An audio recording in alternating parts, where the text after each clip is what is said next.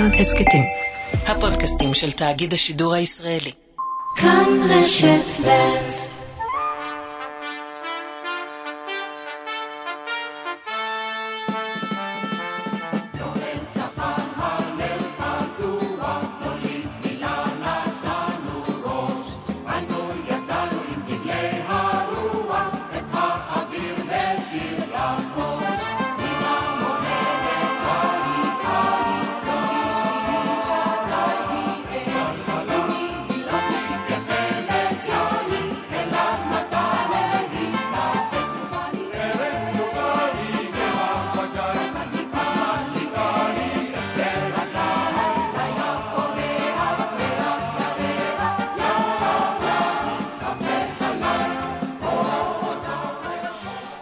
ההסתדרות הכללית של העובדים העבריים בארץ ישראל קמה לפני מאה שנה ויום.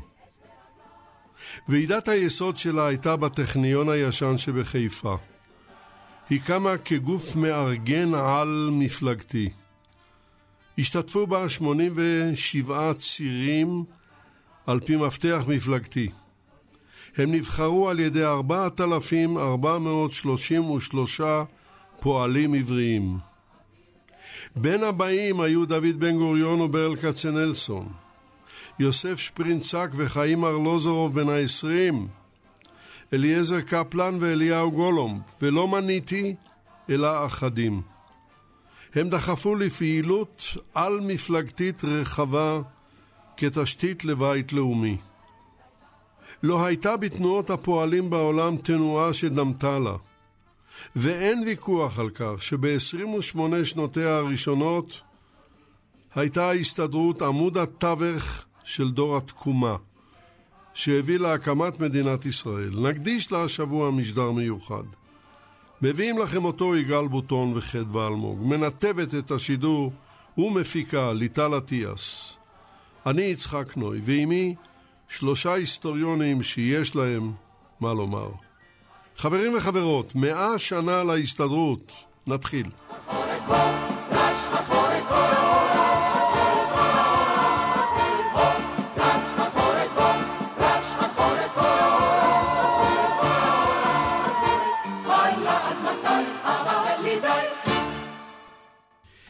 פרופסור אביבה חלמיש, בוקר טוב לך, שבת שלום. בוקר טוב, שבת שלום לך ולמאזינים.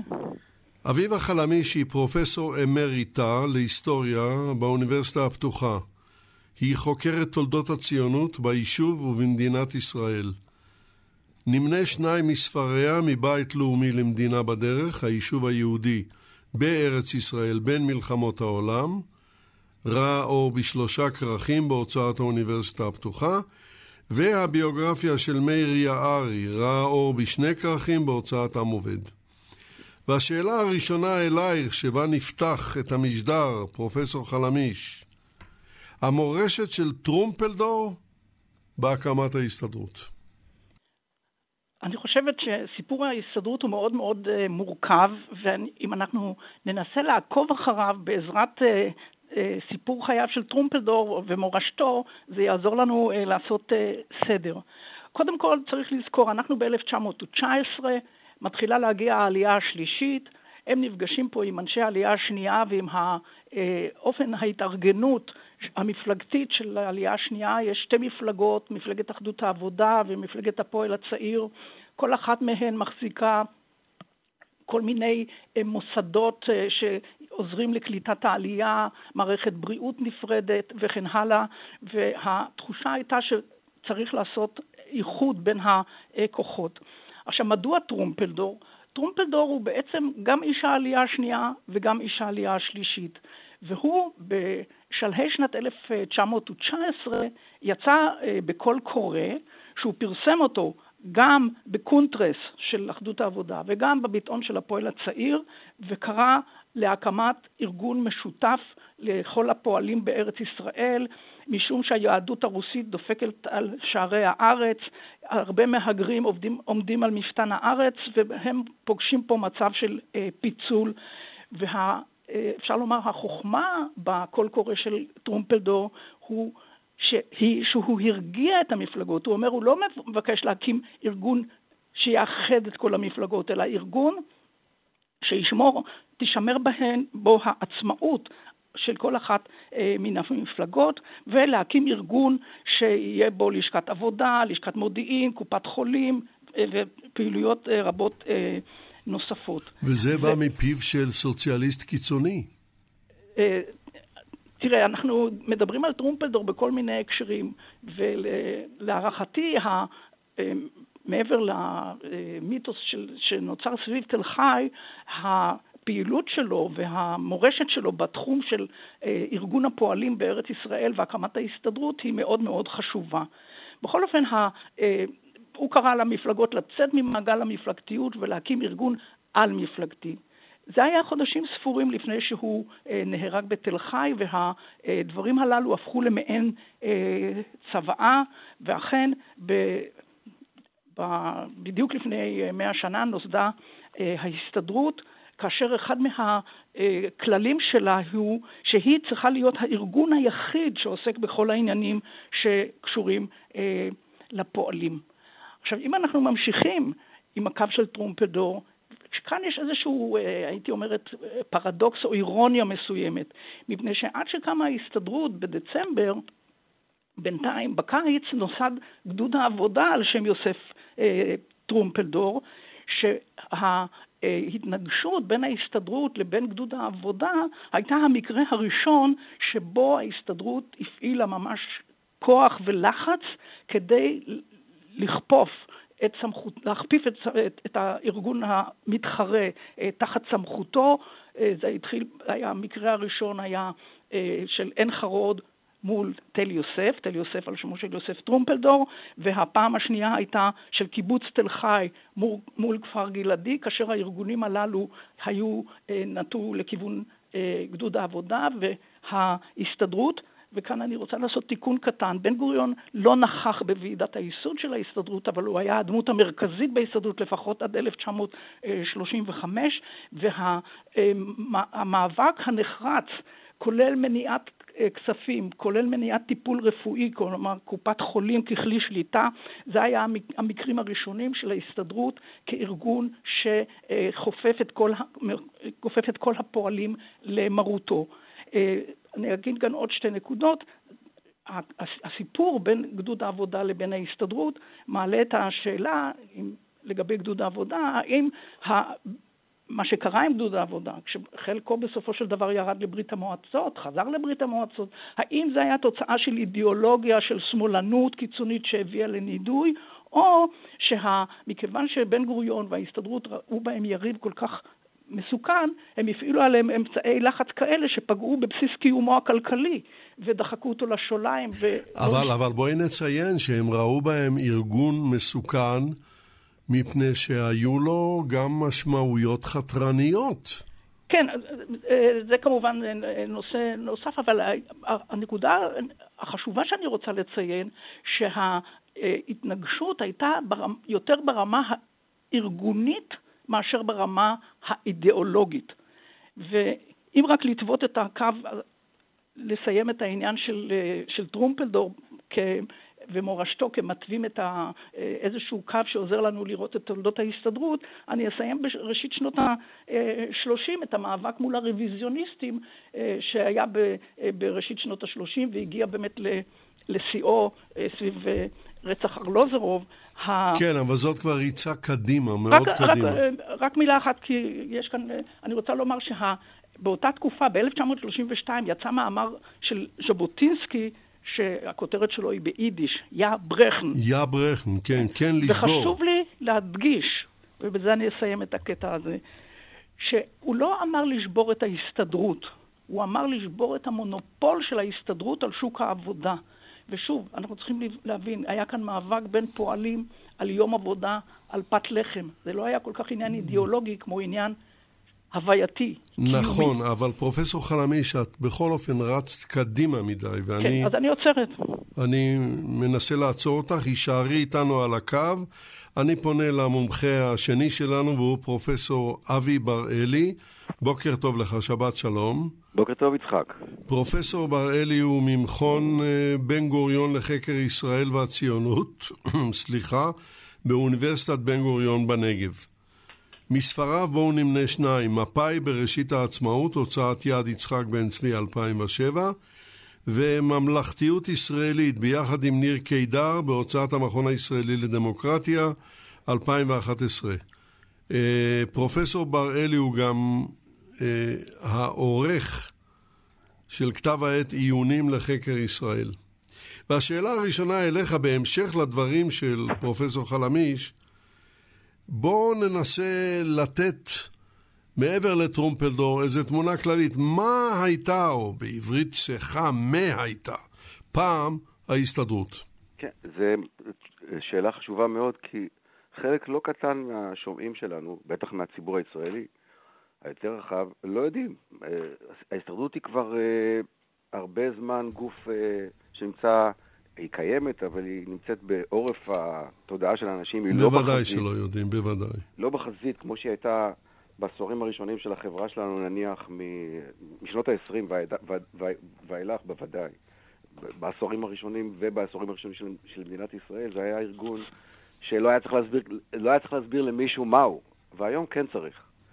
אז בואו ננסה לאפיין אותה רגע, ולא רק להיכנס לסיפור הקמתה, אני, ממשיך את הדברים החשובים של, של אה, אביבה ורוצה להגיד, רוצה לאפיין אותה קודם כל מנקודת הראשית שלה, ואם מדברים על נקודת הראשית שלה, צריך להגיד שבעצם נקודת הראשית שלה היא לא, שנות, היא לא שנת 20 שאנחנו היום מציינים אותה, יש לה התחלות חשובות לפני 1920.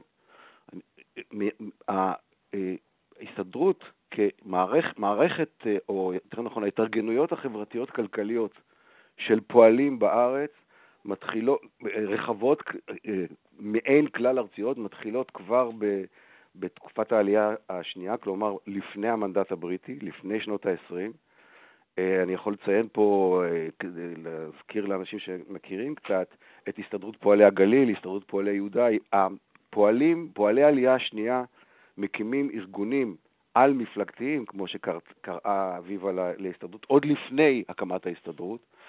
אחד הארגונים החשובים, שהיה לו משמעות אה, חשובה בזמן המאבק אה, של היישוב לשרוד בתקופת מלחמת העולם הראשונה, זה, הארגון, זה המשביר שקדם להסתדרות. עוד ארגון שקדם להסתדרות, בעצם להקמת ההסתדרות, זה קופת חולים, שכולם, קופת החולים של ההסתדרות קמה לפני ההסתדרות, היא קמה בתקופה הזאת. אה, למה אני, אני חותר? חוץ מזה שכדאי לדעת אה, שורשים של ארגון חשוב כזה, אה, אפשר, כשמסתכלים על השורשים האלה, רואים את המאפיינים של הארגון, של, של ההסתדרות אחר כך. קודם כל, זאת התארגנות של פועלים. מה פירוש פועלים? אנשים שעולים עולה, עולים לארץ שאין, שאין בידיהם הון. אה, אין, אין ביניהם, בידיהם הון קרקעי או הון כלשהו אחר, והם, אה, כדי לשרוד בתנאים הקשים של אה, העלייה השנייה ואחר כך העלייה השלישית והרביעית, מתארגנים. מאפיין שני שכבר מתחיל עוד לפני הקמת ההסתדרות, זה שההתארגנויות האלה התארגנויות שזוכות לחסות של התנועה הציונית. לימים, אחר כך, ההסתדרות בעצם, הדרך הנכונה לאפיין אותה זה שהיא אה, מעין התארגנות שהיא מעין קבלן משנה של התנועה הציונית כדי אה, אה, לטפל אה, אה, ולארגן ובעצם לקלוט עלייה של אנשים שאין בידיהם הון. זה המאפיין הסוציולוגי החשוב ביותר של ההסתדרות בעיניי. כלומר, צריך להסתכל, כשמסתכלים על ההסתדרות, צריך להסתכל עליה גם כהתארגנות, להסתכל מבט פנימי, גם כהתארגנות של אנשי העלייה השנייה ואנשי העלייה השלישית, אה, כדי לנהל את חייהם, כדי אה, אה, להוביל את החברה, ויותר מאוחר גם להוביל את החברה לכיוונים שהם רוצים, אבל זה גם, אל, אלה גם התארגנויות שהן מתארגנות בחסות התנועה הציונית, אבל הדברים האלה יש להם משמעות פרוזאית ביותר. למשל, בנק הפועלים שמוקם בשנות ה-20 של ההסתדרות, איך הוא מוקם, איך האנשים האלה, ברל כצנלסון, דוד בן גוריון וחבריהם, איך הם מקימים בנק? אין להם כסף. הם מקימים בנק בזה, מהון שההסתדרות הציונית מעמידה לרשותם. ואחר כך הם מקימים משק, אה, אה, משק אה, אה, כלכלי, מפעלים כלכליים, באמצעות, לא באמצעות ההון של עצמם, באמצעות ההון של התנועה הציונית. והדבר הזה מתחיל עוד לפני הקמת ההסתדרות, כי מעין גנדיה ונהלל, ההתחלות של, ה, של ההתיישבות העובדת, שאחר כך היא אה, אלמנט חשוב מאוד בתוך ההסתדרות, אלה התרג... התיישבויות של פועלים חסרי הון. איך הם מתיישבים? באמצעות ההון של התנועה הציונית, בתקופה הזאת המשרד הארץ-ישראלי.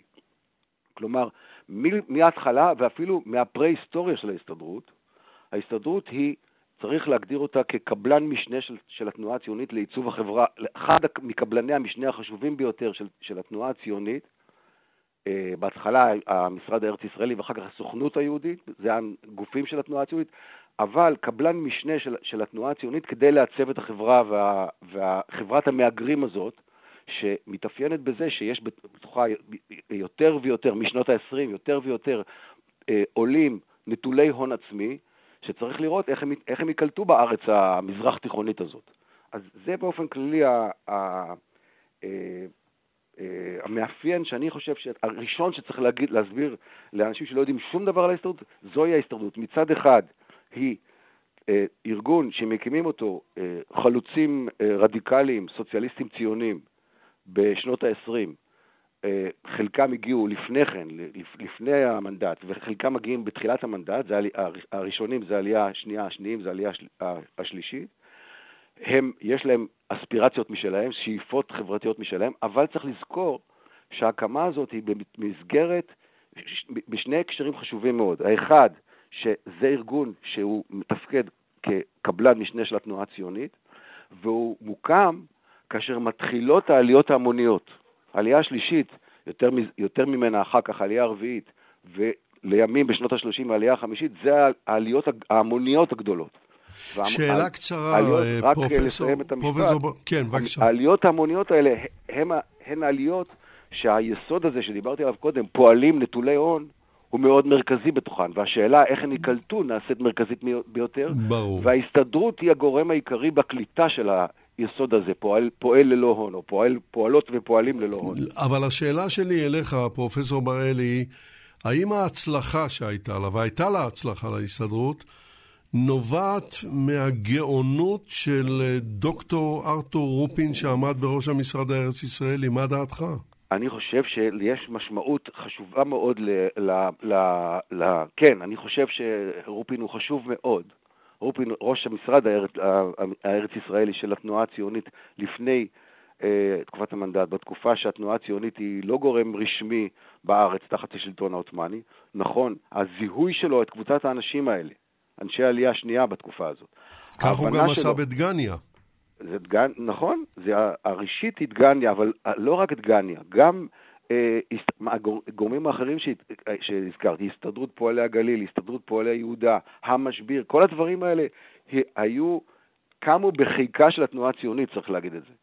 המארגנים החשובים של, של הארגונים שכרגע הזכרתי זה ברל כצנלסון ויבניאלי. כן. אה, אה, אנשים שכדאי להזכיר אותם כשמדברים על תחילת ההסתדרות. כלומר, כשאנחנו, הרבה פעמים כשאתה מסתכל על תופעות מורכבות כל כך, עם אצבעות בכל תחומי ההוויות, בהוויות החיים החברתיות, אז קשה לך להתחיל להגדיר אותה, זה איזה מין אה, ארגון ענק כזה, משנות ה-30 ואילך בוודאי. אבל אם אנחנו מסתכלים על ההתחלה שלה, המצערה, על, על השנים של אה, ערב מלחמת העולם הראשונה, נגיד מ-1910 ואילך, אז אנחנו רואים מאפיינים שאחר כך ממשיכים לאפיין גם אותה כשהיא ארגון כל כך גדול ברור. שכבר קשה לך. וזה אחד המאפיינים החשובים ביותר. התנועה, ההסתדרות, היא קבלן משנה של התנועה הציונית לענייני קליטת העלייה ההמונית משנות ה-20 ואילך. הנקודה הובנה... אם אני צריך להגדיר אותה בהגדרה אחת. כן, הנקודה הובנה, פרופסור בראלי, אנא יישאר איתנו על הקו. אני עובר למומחה השלישי, והוא פרופסור דני גוטווין. בוקר טוב לך, שבת שלום. בוקר אור. פרופסור גוטווין הוא מאוניברסיטת חיפה מן החוג לתולדות ישראל. הוא פרסם סדרת מאמרים על הניגוד שבין האידיאולוגיה הסוציאליסטית לאתוס החלוצי בתנועת העבודה, וסדרה נוספת המתארת את נזקי תהליך ההפרדה לחברה הישראלית. אבל זה הרבה הרבה יותר מאוחר. אני רוצה בשלב זה להמשיך את מה, ש... על מה, ש... את מה שדיברו פרופסור חלמיש ופרופסור בראלי. אני רוצה לצאת מהאזור הזה ולשאול אותך שאלה על הניגוד בין ההסתדרות כארגון למודל המקובל של ארגוני העובדים בעולם. כן, אה, צריך לומר שההסתדרות היא אכן תופעה ייחודית אה, מהרבה בחינות.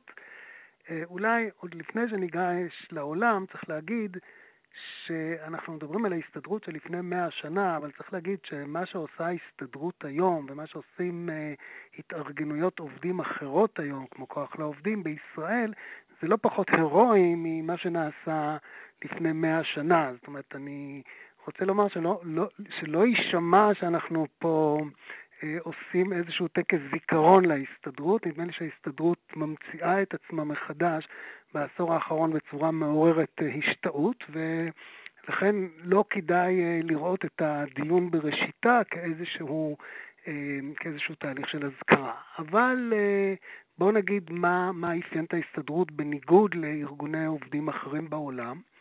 מה, שארגנו, מה שמאפיין אותה הוא שההסתדרות בונה את אה, מעמד הפועלים היהודי, אין דבר כזה. זאת אומרת, ההסתדרות ניצבת במקום אה, אחר לחלוטין מתנועות פועלים אחרות. תנועות פועלים אחרות באות כאשר קיים ציבור פועלים אה, שנוצר עקב תהליכי התיעוש, עקב המהפכה התעשייתית הראשונה והמהפכה התעשייתית השנייה במהלך המאה ה-19, והן בעצם מארגנות ציבור שתנאי חייו ירודים, שהוא מנוצל, והן מנסות אה, להיטיב את תנאי חייו ולייצר לו כוח פוליטי ברמה הפרלמנטרית והאחרת.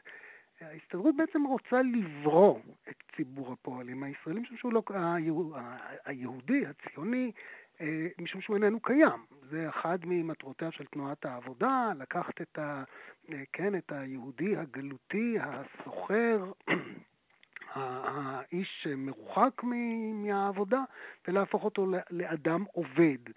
ובמובן זה זה כמובן ניגוד, משום שאיך אתה יוצר את אותם פועלים, אז זה כבר הכניס את ההסתדרות אה, למקום אחר לחלוטין, והוא, אה, למשל, היא מתעסקת הרבה מאוד בהקניית הון לציבור העובדים של הון קרקעי, שהיא מיישבת אותם, ולכן מעצם ראשיתה נוצר בתוך ההסתדרות איזשהו ניגוד פנימי אה, בין היותה מצד אחד מייצרת ציבור פועלים שבחלקו הופך להיות אה, מאוחר יותר הן בעל, בעלים ישירים של אמצעי ייצור, אם בהתיישבות החקלאית ואם דרך חברת העובדים, ומצד שני הוא פועל כסוג של איגוד מקצועי בדומה למה שקיים בעולם. וצריך לומר, שתי הפאזות האלה של כינון מעמד אה, עובדים בעלי רכוש.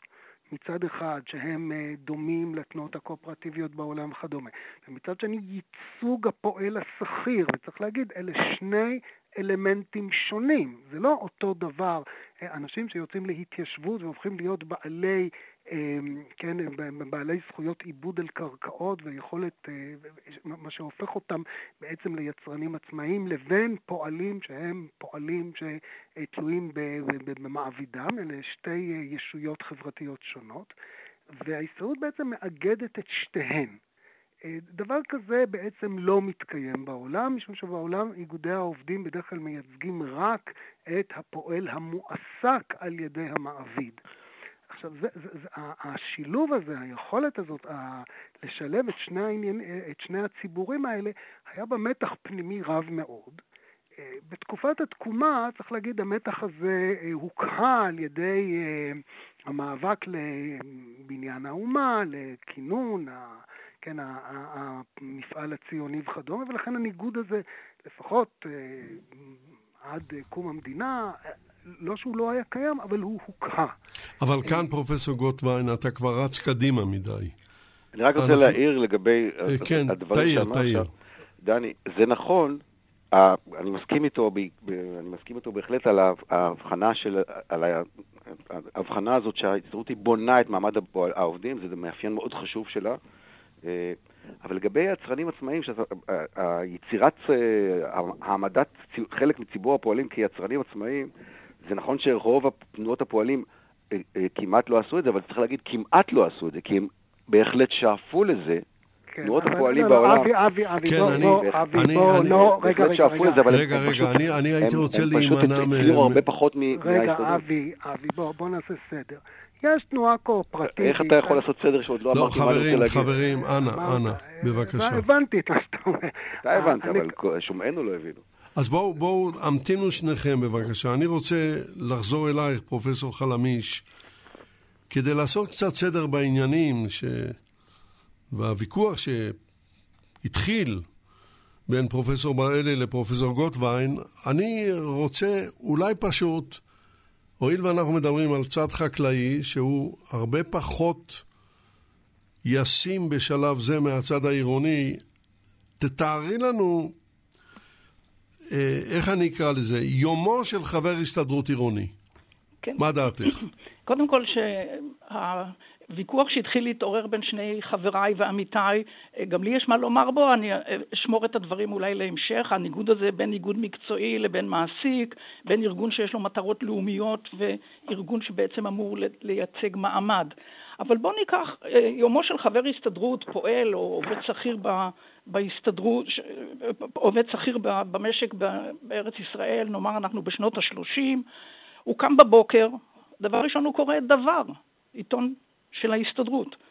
יש להניח שילדיו מקבלים פעם בשבוע את דבר לילדים. הוא אוכל את ארוחת אני, הבוקר. אני אחד מהם. בבקשה? אני אחד מאלה שקיבלו את דבר לילדים. אני אגיד פה רק בסוגריים, בהקשר למה שציינתי קודם, כשהיה המתח בין הרוויזיוניסטים לבין תנועת הפועלים, אה, אחד מבכירי תנועת הפועלים, אני לא אזכיר את שמו, אמר, תשמעו, הרוויזיוניסטים, הם מסמנים אותנו, וצריך מאוד להיזהר. אני רואה שאיפה שאני גר, כל התיבות דואר של המפאיניקים מסומנות, ואז התברר שזה מחלק העיתונים, סימן איפה לשים את דבר כל בוקר. עכשיו, הוא קם בבוקר, קורא את דבר, הוא אוכל ארוחת בוקר, יש להניח עם מוצרים של תנובה. אם הוא רוצה להתפנק, אולי הוא הולך או לארוחת בוקר או לארוחת ערב, למסעדה של תנובה. אם הוא היה עולה, הוא, הוא, רוב היישוב היו אנשים שעלו לארץ, יש להניח שהוא נעזר במרכז העלייה של ההסתדרות. יכול מאוד להיות שהוא גר במעונות עובדים, שבנתה ההסתדרות. אחד מילדיו, הצעיר יותר, או הבת, הולכת לגן ילדים של ארגון אמהות עובדות, דרך אגב, יש כאן טעות, זה ארגון אמהות עובדות במשק ביתן, כאשר הרעיון הוא לאפשר גם לאמהות לעקרות בית, לשלוח את הילדים שלהם למסגרת חינוכית, כדי שהן תוכלנה גם לעשות את מלאכת ביתן ואולי גם למצוא עבודה מחוץ לבית. הילד האחר, הגדול יותר, הולך לבית חינוך לילדי עובדים. הוא נוסע לעבודה, יש להניח שהוא נוסע באוטובוס של הקואופרטיב או של דן או של אגד, הוא אולי עובד במוסד הסתדרותי, וגם אם לא, אז הוא, יכול להיות שהוא השיג את עבודתו דרך לשכת העבודה של ההסתדרות. ואם הוא איבד את מקום העבודה, או פיטרו אותו, הוא מקבל קצבה מקרן סיוע למחוסרי עבודה, ואנחנו צריכים לזכור, אנחנו נמצאים במצב של חברה וולונטרית שנמצאת תחת שלטון זר, אין לה ממשלה שדואגת לה לביטוח לאומי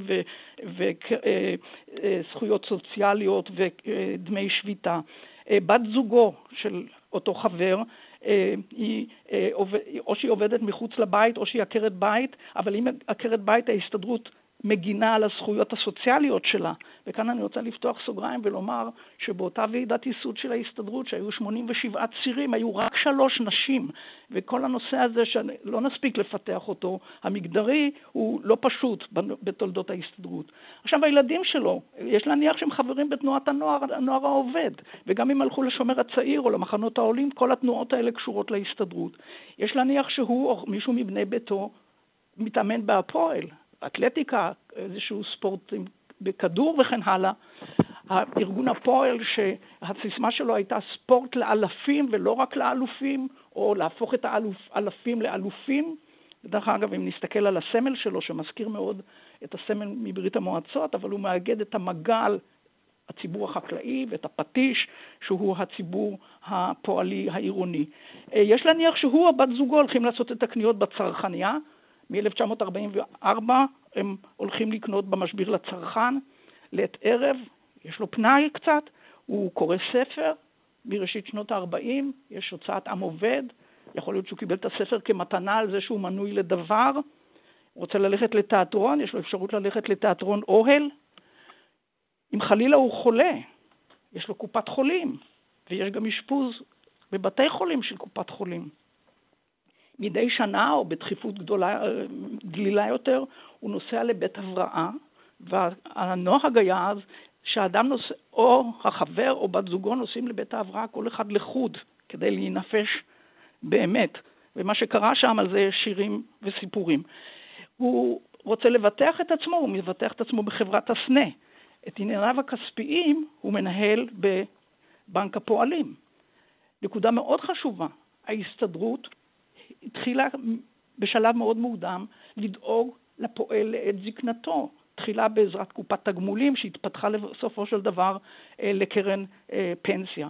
והוא גם חבר בארגון ההגנה שההסתדרות פרסה עליו את חסותו ו- ותחומים אה, נוספים. אני אסיים את הנקודה הזו בכך שהחבר או החברה הם יודעים שהבכירים בהסתדרות, הפקידים הגבוהים, מרוויחים הרבה יותר ממנו, שיש פערים במשכורת, שישנם גם אי סדרים כספיים פה ושם, שאנשים היותר מיוחסים מקבלים הלוואות, מה שאז נקרא מקדמות, אבנסים, שלא תמיד אה, מחזירים אותן. אבל בסך הכל ההסתדרות נתנה לפועל מסגרת בתחומי חיים רבים ואיזושהי תחושה של ביטחון אה, סוציאלי. שוב, אני חוזרת, אנחנו מדברים על חברה וולונטרית, חברת מהגרים, שאולי אני ארצה להתייחס לזה בהמשך יותר, וההסתדרות היא בעצם אה, מקיפה את כל תחומי החיים של הפועל וגם של חלק מהאנשים שהם לא אה, משתייכים אליה ישירות. הנקודה הזאת הובנה, פרופסור חלמיש. המתיני, אני רוצה לעבור אליך, אה, פרופסור אבי בראלי. בהמשך לדבריה של אביבה, אה, חוט השדרה העירוני, העירוני של ההסתדרות כדגם לחברה שיתופית בעתיד. מה דעתך? העירוני, הכוונה היא האוכלוסייה, כבר, שהזכרתי כבר קודם, האוכלוסייה העממית שמגיעה לארץ משנות ה-20 ואילך. כלומר, לאו דווקא אנשים שבודדים במועדם, כמו שאנשי העלייה השנייה הגדירו את עצמם, שהולכים ומתמסרים לענייני העם, וזה החלוצים, כמו שקוראים להם, אלא עלייה עממית שגם בתוכה יש אולי אלמנטים חלוציים ומסורים אידיאולוגית מאוד, אבל היא העלייה של כלל ה... אה, אה, אה, של, שבאה מכל שכבות החברה היהודית, אז בתקופת המנדט בעיקר ממזרח אירופה, שיש לה, שהיא, והיא מתיישבת בעיקר בערים. כך שתנועת, בניגוד לדימוי שיש לאנשים על תנועת העבודה הישראלית, או הציונית, תנועת העבודה היא בעיקרה אנשים כאלה. רוב, רובם, הגד... רוב, רובם הגדול של חברי תנועת העבודה הציונית הם גרים בעיר, לא בקיבוצים, לא במושבים ואפילו לא בספר, אלא במרכזי היישוב היהודי בארץ, בתל אביב, חיפה, אה, ירושלים והמושבות. אה, אני רק רוצה, רק, שנייה לפני שאני נכנס לנושא החשוב הזה, אה, לומר שנוסף על כל הפונקציות החשובות שהזכירה אביבה קודם, ההסתדרות היא גם אה, הבית שבתוכו נוצרת, נוצר ארגון ההגנה. כלומר, ההסתדרות עסקה מראשיתה עד אה, אה, לפחות שלב, מחצית שנות ה-30, היא הייתה בית הגידול של עיקר הכוח המחתרתי, כוח ההגנה העצמי המחתרתי של היישוב בארץ. גם את זה פיתחו אנשי תנועת העבודה במסגרת ההסתדרות. ההסתדרות הייתה הפלטפורמה שבתוכה הם פעלו את עיקר הפעולות שלהם. ו- אנחנו נקדיש לזה שידור מיוחד, כן, פרופסור ברלי. צריך להזכיר את זה, כי... כן, uh, בהחלט, uh, בהחלט. בהחלט. עכשיו אני רוצה... זה של, שלמה, אבל אם מדברים על, ה, uh, על, ה, על החברה העירונית הזאת, על ה, שנוצרת, חברת ההסתדרות העירונית הזאת שנוצרת, ש, וגם אפשר להגיד, להזכיר כאן, שנוצר סביבה, אפילו נוצרת סביבה, תודעה פוליטית חברתית מסוימת, שנמסרת במושג חבר הסתדרות. חבר הסתדרות זה, זה מושג הגדרתי, זה, זה הגדרה עצמית חברתית. אנשים מגדירים את עצמם כאנשי, חברי הסתדרות, אה, אה, בהחלט, וזה קורה אה, במהלך העשורים הראשונים, העשורים של, של עשורי היישוב תחת השלטון הבריטי. זה זאת, זאת הבניה חברתית-פוליטית שיש לה שני, שני, שני כיווני פעולה. מצד אחד, זאת הבניה חברתית-כלכלית ותרבותית אפילו, שפונה באופן מודגש לכלל הציבור, לאו דווקא לאותם חלוצים שהזכיר קודם פרופסור גוטווין. היא באה לעצב את חייהם, את תודעתם, אה, והיא באה לעצב, אבל היא באה לעצב את חייהם ותודעתם מתוך תפיסה חברתית, סוציאליסטית, די רדיקלית. לא, סליחה, זה אני עשיתי פה, לחצתי על כפתור לא נכון, מתנצל. כולנו אה, עושים את זה. כן. אה, חברה, היא עושה את זה מתוך תפיסה חברתית די רדיקלית, שנוגעת דווקא לשכבות החברתיות האלה. זה בא לידי ביטוי, כדי להמחיש את זה לעצמנו, כדאי לזכור את המשברים החברתיים, החברתיים-כלכליים החמורים של נגיד מ-1938 עד אה, אה, אה, שנות ה-40, אפילו כמעט עד, פרוץ, עד, עד 39, עד, ו, וקדימה. ההסתדרות נקרעת אז במתחים שקצת רמזה עליהם אביבה בין פועלים שהם מובטלים במידה רבה בשנים האלה, יש משבר אבטלה גדול מאוד, לבין המנגנון החברתי כלכלי שנוצר במסגרת... ומהי הנקודה השנייה, פרופסור בראלי? דקה אחת, תן לי... אין לנו הרבה זמן, אנחנו, זאת הבעיה, ויש לנו עוד הרבה דברים לדון בהם, אז בואו בוא נקצר טיפה. מה, מהי הנקודה השנייה שרצית לציין? הנקודה העיקרית שאני רוצה לציין, לא, לא יודע אם שנייה או ראשונה, הנקודה העיקרית, העיקרית כן. שההסתדרות הייתה זירה של מאבק בין מצד אחד אתוס שוויוני חזק מאוד, מרשים מאוד, שנוצר בתוך ההסתדרות, למשל בין הפועלים המובטלים האלה. הפועלים המובטלים האלה היו מחלקים ביניהם ימי עבודה. במקום, אה, כמו שאנחנו יכולים לראות אצל אה, אה, פועלים בזמן שביתה, בזמן, אה, סליחה, משבר כלכלי, במקום אה, שיתפתח ניגוד בין פועלים שיש להם עבודה לפועלים מובטלים שמסתכלים עליהם בעיניים כלות, פועלים, הפועלים בתל אביב, בחיפה, בזמן המשברים הכלכליים האלה, חילקו ביניהם ימי עבודה, כלומר, עבדו חלק הנקודה, מהשבוע והחברים הנקודה הובנה, הנקודה הובנה. לעומתם, המנגנון הפוליטי שנוצר בהסתדרות היה מבוצר אה, ובעל זכויות יתר, ובתוך התנועה, בתוך התנועת העבודה התפתחה בתקופה הזאת, התפתח בתקופה הזאת מתח חברתי בין פועלים לבין המנגנון ה, ה, ה, שנוצר בתקופה הזאת. ברור, ברור. עכשיו, אני חוזר אליך, פרופסור דני גוטווין. בהמשך לדברים שנאמרו, בוא נתקדם.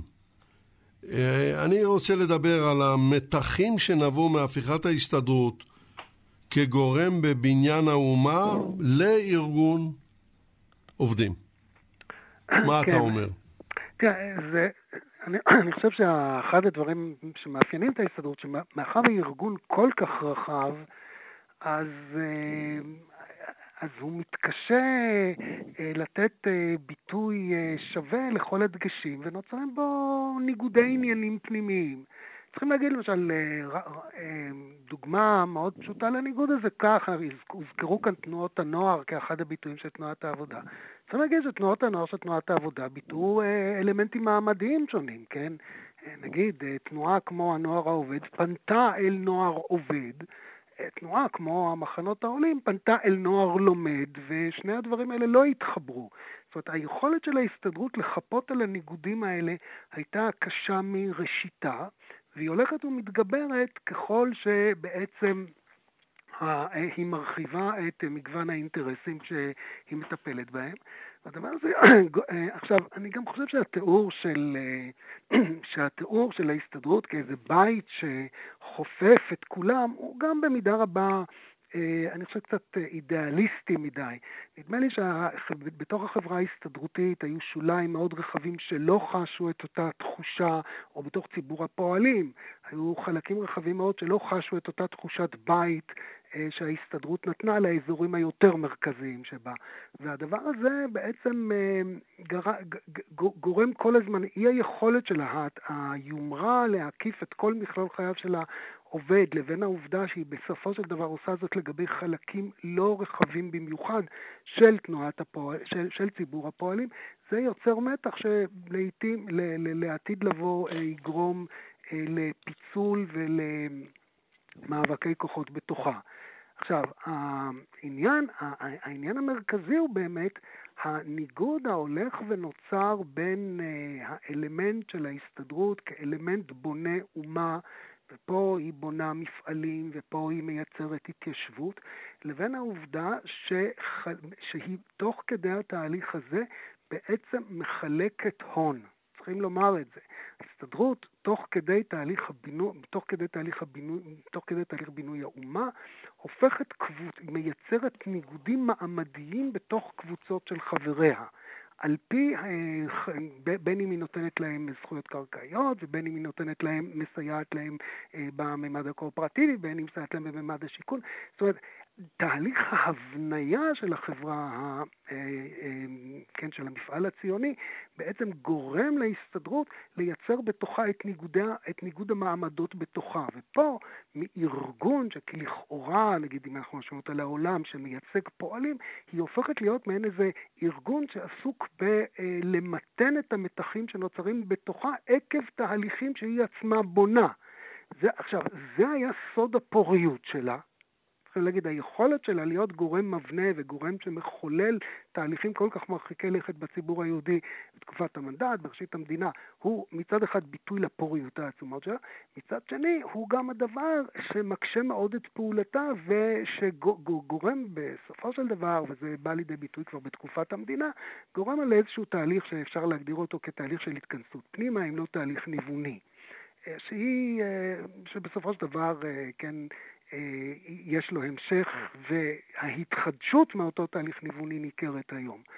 אה, ולכן צריך, לכן כשמדברים על ההסתדרות, אני קצת הייתי פחות מאשר אביבה אה, רואה את הקוליות הזאת של החברה ההסתדרותית, ודווקא הייתי רואה את החברה ההסתדרותית כאיזשהו, כאיזשהו מנגנון אידיאולוגי שבא לחפות על הניגוד המשמעותי שהולך ונוצר בתוכה, תוך כדי שהיא מבצעת את מטלותיה. כן. יש לי זכות ההתגוננות? בוודאי, בוודאי, פרופסור חלמיש, תגובה. כן, אז קודם כל, אה, אני חלילה לא מנסה לעשות כאן מצב של אידיאליזציה, ואני רוצה לומר משהו שרמזתי ואני אחזור אליו, שלדעתי ההסתדרות, המשמעות שלה היא יותר בהוויה מאשר באידיאולוגיה, היא לא קמה כארגון אידיאולוגי, אלא כארגון שנועד לארגן את כל הפועלים מצד אחד ולאפשר עלייה אה, מצד שני. עכשיו, תראו, קודם כל, אני לא אמרתי שההסתדרות הקיפה את כל, הח... את כל החברה, אלא שציבור גדול, ההסתדרות בעצם נתנה לו מענה בתחומי חיים רבים. צריך לזכור שכשההסתדרות אה, נוסדה, אז בסך הכל חבריה היוו בערך 7% מהיישוב, ועם קום המדינה רק 25%, זאת אומרת רבע מאנשי היישוב היו אה, אה, חברי אה, הסתדרות. אני רוצה כאן להיכנס למתח הכפול שהיה בהסתדרות כארגון. אז מתח אחד הוא בין היותה איגוד מקצועי, לבין היותם מעסיק. אנחנו לא דיברנו בכלל על חברת העובדים, סולל בונה, חברות שונות שה, שה, שההסתדרות הקימה, והיא הייתה המעסיק ובו בזמן גם המייצגת של הפועלים כאיגוד מקצועי אה, מתח אה, מובנה, שמוכר ואני לא ארחיב אותו. אבל בנוסף לכך, ההסתדרות הייתה מצד אחד ארגון מעמדי של פועלים, ומצד שני, כפי שאבי ציין, דוקטור, פרופסור בראלי כמה פעמים, הוא היה בעצם קבלן משנה של ההסתדרות הציונית. קודם כל צריך לזכור שאחד ממקורות הכספים הראשיים של, ההסתד... של ההסתדרות הכללית של העובדים העבריים בארץ ישראל היה ההסתדרות הציונית. אבל ההסתדרות עמסה על עצמה גם משימות של מעמד הפועלים וגם משימות לאומיות.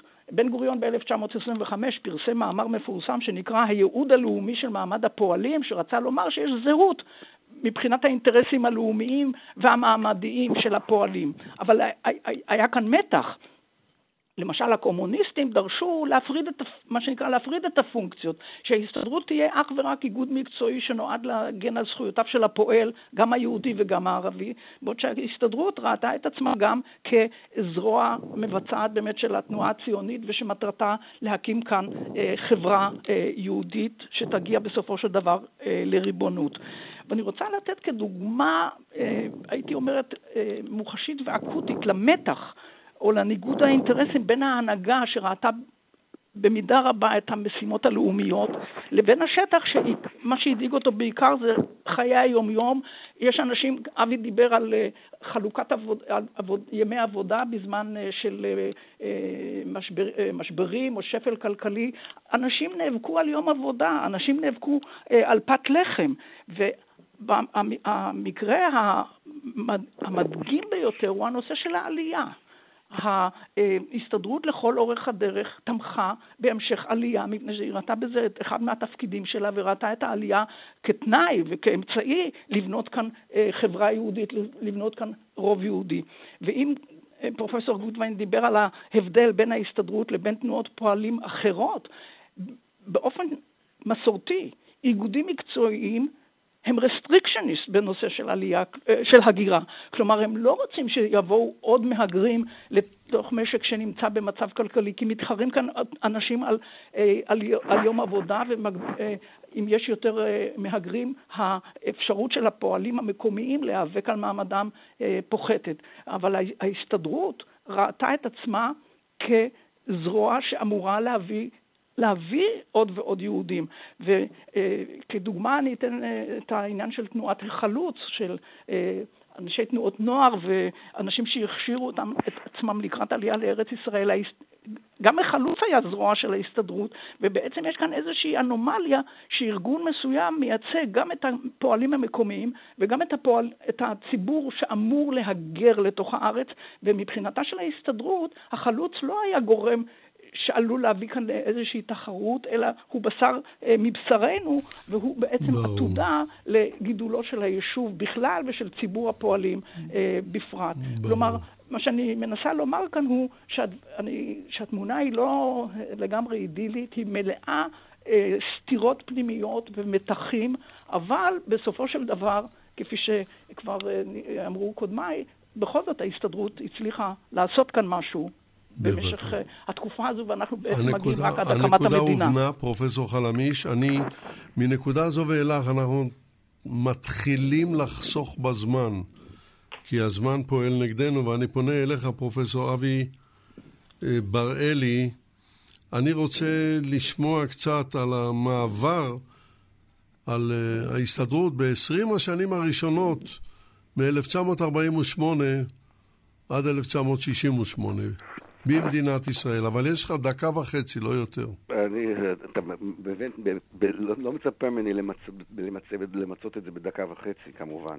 כמה שאפשר. אה, אני, לא, אני יכול להגיד, אני יכול, אני יכול לומר באופן כללי, שגם בשנים האלה ההסתדרות היא גורם חשוב ביותר. אה, אי אפשר להפריז בחשיבות שלו אה, לפיתוח, לפיתוח ול... ולקליטה של העלייה באותם שנים. זה, גם אז היא ארגון הקליטה החשוב ביותר. אפשר להדגים את זה, אה, אחד החשובים ביותר. אפשר להדגים את זה בעיירות הפיתוח. עיירות הפיתוח, מקומות כמו באר שבע, אה, אה, עפולה, אופקים, המקומות האלה הם מקומות שהיו במידה רבה אזורים הסתדרותיים מהבחינה התעסוקתית. חלק קטן מאוד מההון הפרטי הלך ל, ל, ל, להקים אה, תעסוקה ותעשייה בעיקר, קלה, אה, במקומות האלה. אה, מי שהקימה אותה זה ההסתדרות. גם אז היא תפקדה בדיוק כקבלן משנה, אותו קבלן משנה שדיברתי עליו קודם. ההסתדרות באמצעות הון ממשלתי, אשראי ממשלתי, הייתה הגורם, הגורם המפתח בעיירות הפיתוח. זה כמובן היה רקע אחר כך להתפתחות מתחים גדולים סביבה, אבל ההסתדרות, אנחנו רואים, את, אנחנו רואים כחוט השני מטרום אה, ההסתדרות, לאורך שנות המנדט ובואכה שני העשורים הראשונים של מדינת ישראל, ההסתדרות הייתה קבלן משנה קודם של התנועה הציונית ועכשיו של מדינת ישראל, כאשר אה, מדובר בפיתוח, קליטת עלייה ו, ו, וקל, וקליטה, וגם קליטה תרבותית של, של מהגרים. כל העשורים האלה מגיעים לכאן מהגרים, עולים חדשים בעברית הציונית, וההסתדרות היא הפלטפורמה העיקרית של הקליטה שלה בכל תחומי החיים. הנקודה הזאת הובנה, פרופסור בראלי, נסתפק בה. אני עובר אליך לתגובה מאוד מהירה, פרופסור דני גוטווין. תראה, אני חושב שמה שקורה בשנות המדינה הוא שהניגוד בין הצורך באיגוד עובדים לבין, הצור, לבין התפקיד ההיסטורי של ההסתדרות כמי שמתכלל את הפעילות של בינוי האומה, הניגוד הזה הולך אה, ומחריף.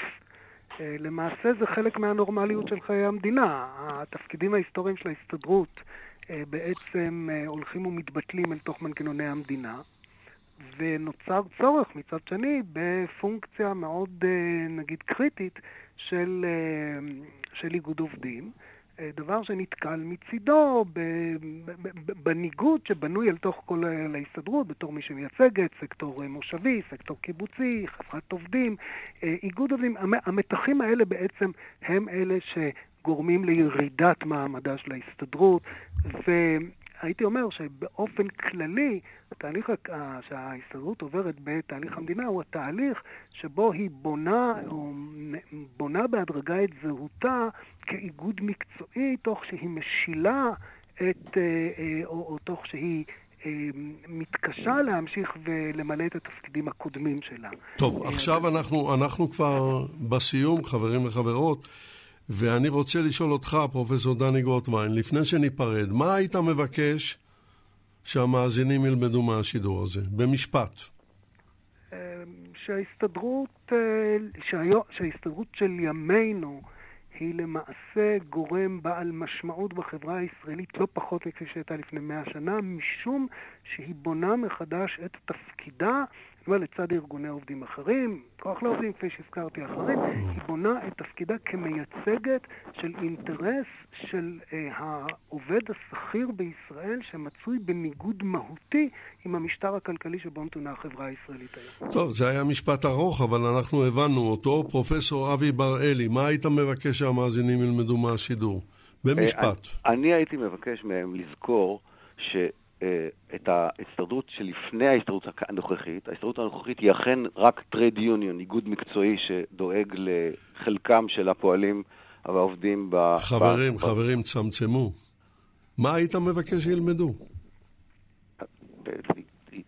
תאפשר לי להגיד, אני אגיד, יצחק. אבל בדקה. אתה יודע מה, אני יכול לדלג אם אתה רוצה. לא, לא, אין צורך לדלג. אמור, מה היית מבקש? אז אני חוזר ואומר שאני חושב שההסתדרות, צריך לזכור, אנשים שמכירים את ההסתדרות היום, צריכים לזכור שאם היא, תסת, היא תסתפק, בסתירה למה שאמר קודמי, פרופסור גוטווין, אם היא תסתפק אך ורק בזה שהיא איגוד מקצועי ולא. תפנה את המבט לחברה שבנויה על אה, שיתוף ושוויון יותר אינטנסיביים, כמו ההסתדרות של אה, תקופת הבינוי אה, מעמד הפועלים, אני חושב שלא יהיה לה, לא יהיה לה עתיד מזהיר במיוחד. ברור, ברור. תודה רבה לך, פרופסור אבי בראלי. מילה אחרונה שלך. פרופסור חלמיש, קיצור נמרץ. כן, היה ויכוח לפני 25 שנה, האם ההסתדרות והתנועה הציונית סוציאליסטית היא עסוקה בבניין אומה או בתיקון חברה. ואני חושבת שהדברים הם מאוד אה, ברורים. בהסתדרות תמיד שלט הפרימט הלאומי, הציוני, ואני רוצה לש... את, ה... את השאלה הזו בעניין אומה או תיקון חברה להגיד משהו אחר. ההסתדרות עסקה בבניין חברה וניסתה לעסוק גם בתיקון אומה. היא עשתה את זה בהצלחה חלקית, כלומר בהצלחה אבל חלקית בשני אגפי המשוואה, ו... נקווה שההסתדרות החדשה תמלא לפחות חלק מהמשימות האלה. בואו נקווה. תודה רבה גם לך, פרופסור אביבה חלמיש. מאה שנה להסתדרות, חברות וחברים. משדרנו הגיע לסיומו. הביאו לאוזניכם יגאל בוטון וחדווה אלמוג. ניתוב השידור וההפקה היו בידי הנאמנות של ליטל אטיאס. אני יצחק נוי.